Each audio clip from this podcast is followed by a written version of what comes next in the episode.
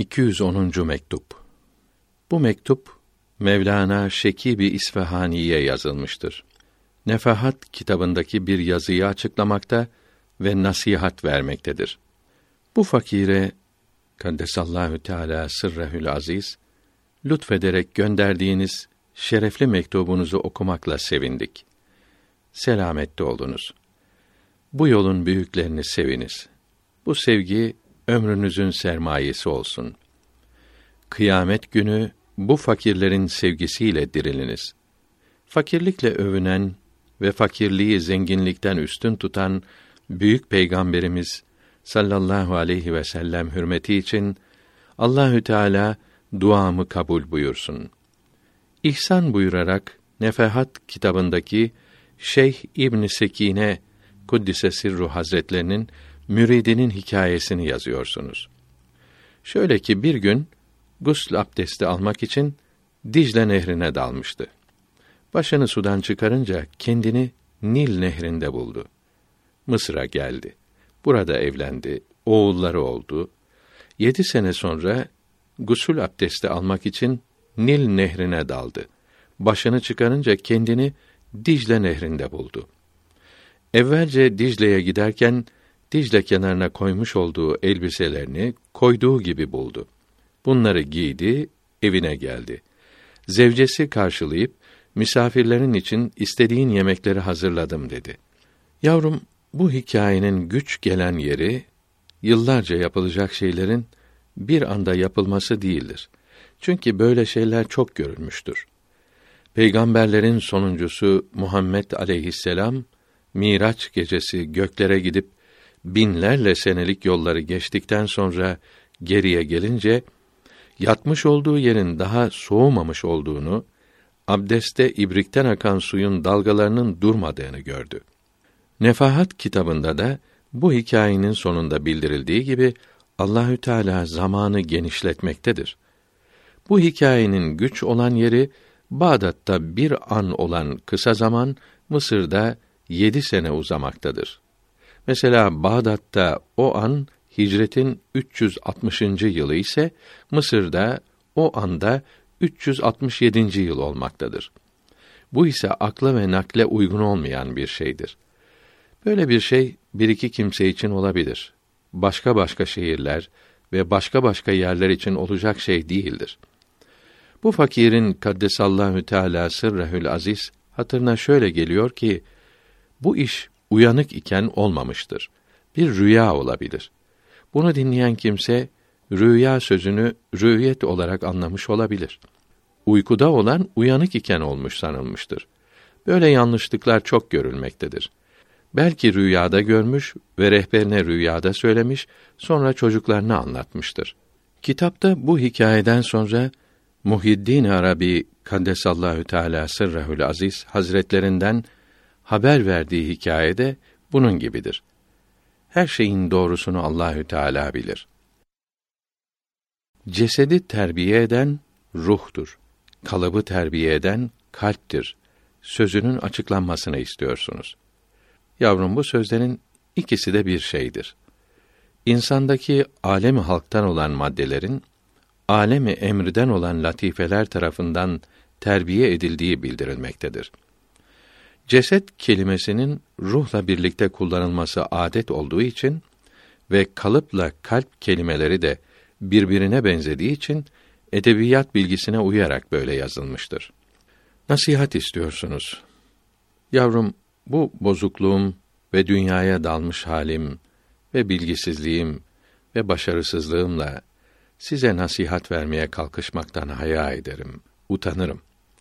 Fakat emri maruftan kaçınmaktan da korkarım ki hasislik ve alçaklık yapmış olmayayım. Bunun için birkaç kelime yazmaya kendimi zorluyorum. Yavrum, dünyada kalmak zamanı pek azdır. Bu kısa zamanın çoğu da boş yere geçmiş bulunuyor. Pek azı kalmıştır. Ahiret zamanı ise sonsuzdur. Orada başa gelecek şeyler bu birkaç günlük işlere bağlıdır. Bundan sonra ya sonsuz nimetler, zevkler veya bitmez tükenmez azaplar, acılar vardır. Muhbir-i sadık yani hep doğru söyleyici bunları haber vermiştir. Elbette olacaklardır. Aklı olan kimsenin durmadan çalışması lazımdır. Yavrum, ömrün en kıymetli zamanları boş yere geçti. Allahü Teala'nın düşmanı olan nefsin isteklerini yapmakla tükendi. Şimdi ömrün en kıymetsiz, başarısız zamanı kaldı. Artık bununla da Allahü Teala'nın beğendiği işleri yapmaz. Kuvvetli zamanda elden kaçırılanı kuvvetsiz, kıymetsiz zamanda yakalayamazsak ve az bir emekle ve kısa bir sıkıntıyla sonsuz rahat ve nimetlere kavuşamazsak ve sayısız çirkin işlerimizi az bir iyi işle örtmezsek yarın kıyamet gününde Allahü Teala'nın huzuruna ne yüzle çıkabiliriz? Oraya ne özür ve bahane götürebiliriz? Bu gaflet uykusu ne vakte kadar sürecek? Gaflet pamuğu kulaklarda ne kadar kalacak? Bir gün gözlerden perdeyi kaldıracaklar. Kulaklardan gaflet pamuğunu çıkaracaklar. Fakat faydası olmayacak. O zaman pişmanlıktan, utanmaktan başka yapılacak şey olmayacak. Ölüm gelmeden önce yapacak işi bilmeli. Yüzü ak olarak Allahü Teala'yı özleyerek can vermelidir. Önce itikadı düzeltmek lazımdır. Dinden olduğu tevatür yolu ile yani çok kimselerin söylemesiyle zaruri olarak bilinen şeylere inanmak elbette lazımdır. Bundan sonra fıkıh kitaplarında yazılı olan şeyleri öğrenmek ve yapmak zaruridir. Bundan sonra da tasavvuf yolunda ilerlemek gelir. Fakat bu kimsenin bilmediği şeyleri öğrenmek, kimsenin görmediği gizli şeyleri görmek için de değildir. Nurları, renkleri görmek için değildir. Bunlar oyun, keyif verici şeylerdir. Herkesin gördüğü şeyler ve renkler yetişmiyor mu ki bunları bırakıp da riyazetler, sıkıntılar çekerek bilinmeyen şeyler ve renkler aranılsın. Bu şeyler ve renkler de o şeyler ve renkler de hep Allahü Teala'nın yarattığı şeylerdir ve onun varlığını ve yaratıcı olduğunu gösteren işaretlerdir. Bu madde aleminde bulunan güneş ve ay ışıkları alemi misaldeki nurlardan, renklerden kat kat daha üstündür. Fakat bunlar her zaman görüldükleri için ve alim de cahil de gördüğü için kıymet verilmiyor. Herkesin bilmediği, görmediği nurlar aranıyor. Farisi Mısra tercümesi. Kapı önünde akan su bulanık görünür. Tasavvuf yoluna girmek İslamiyetin inanılacak şeylerine imanı kuvvetlendirmek içindir. Böylece iman düşünerek anlamak zorluğundan kurtularak görmüş gibi sağlam ve vicdani olur ve kısaca inanmak yerine etraflı ve derin iman hasıl olur. Mesela Allahü Teala'nın varlığına ve bir olduğuna önce düşünerek veya başkalarından görerek inanıyordu. Tasavvuf yolunda ilerlemek nasip olunca o düşünerek ve işiterek olan iman şimdi bularak, anlayarak hasıl olur. İmanı olgunlaşır. İnanılacak şeylerin hepsine de böyle iman hasıl olur. Tasavvuf yoluna girmenin ikinci faydası fıkıhta bildirilen vazifeleri yapmakta kolaylık elde etmek ve nefsi emmareden ileri gelen güçlükleri yok etmektir. Bu fakir iyi anladım ki tasavvuf İslamiyetin yardımcısıdır. İslamiyetten başka bir şey değildir. Böyle olduğunu mektuplarımda, kitaplarımda açıkladım. Bu iki faideye kavuşmak için tasavvuf yolları içinden Ebu Bekr Sıddık'ın yolunu seçmek iyi ve daha uygundur. Çünkü bu yolun büyükleri sünnet-i seniyeye yapışmışlar ve bid'atlerden sakınmışlardır. Bunun için sünnete yapışmak nasip olup da ellerine bir şeyler geçmezse üzülmezler, sevinirler. Eğer ahval ve mevacide kavuşur fakat sünnete yapışmakta gevşek davranırlarsa o halleri, veçtleri hiç beğenmezler.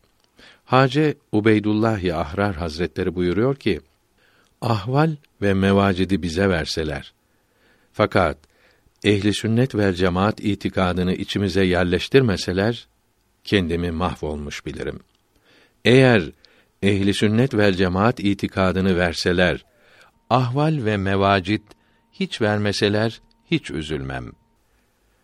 Bundan başka bu yolda nihayette kavuşulacak şeyleri başlangıçta tattırırlar. Bunun için daha ilk adımda başkalarının en son kavuşacaklarını ele geçirirler. Arada yalnız icmal ve tafsil bakımından fark olur. Yani topluca kısa ve açık, geniş olmak farkı vardır. Bu yol eshab-ı kiramın aleyhimür rıdvan yoludur. Çünkü Resulullah'ın sallallahu aleyhi ve sellem daha ilk sohbetinde öyle şeyler kazanmışlardır ki ümmet arasındaki velilerin bunlara en sonda kavuştukları bilinmemektedir. Bunun içindir ki tabiinin en üstünü olan Veysel Karani rahmetullahi aleyh Hazreti Hamza'nın katili olan Vahşi'nin radıyallahu anhuma Rasulullah'ın bir kerecik sohbetinde bulunmakla yükseldiği mertebeye yetişememiştir. Çünkü sohbetin fazileti bütün faziletlerin ve kemallerin üstündedir. Çünkü onların imanları görerek kuvvetlenmiştir. Bu nimet başkalarına nasip olmamıştır.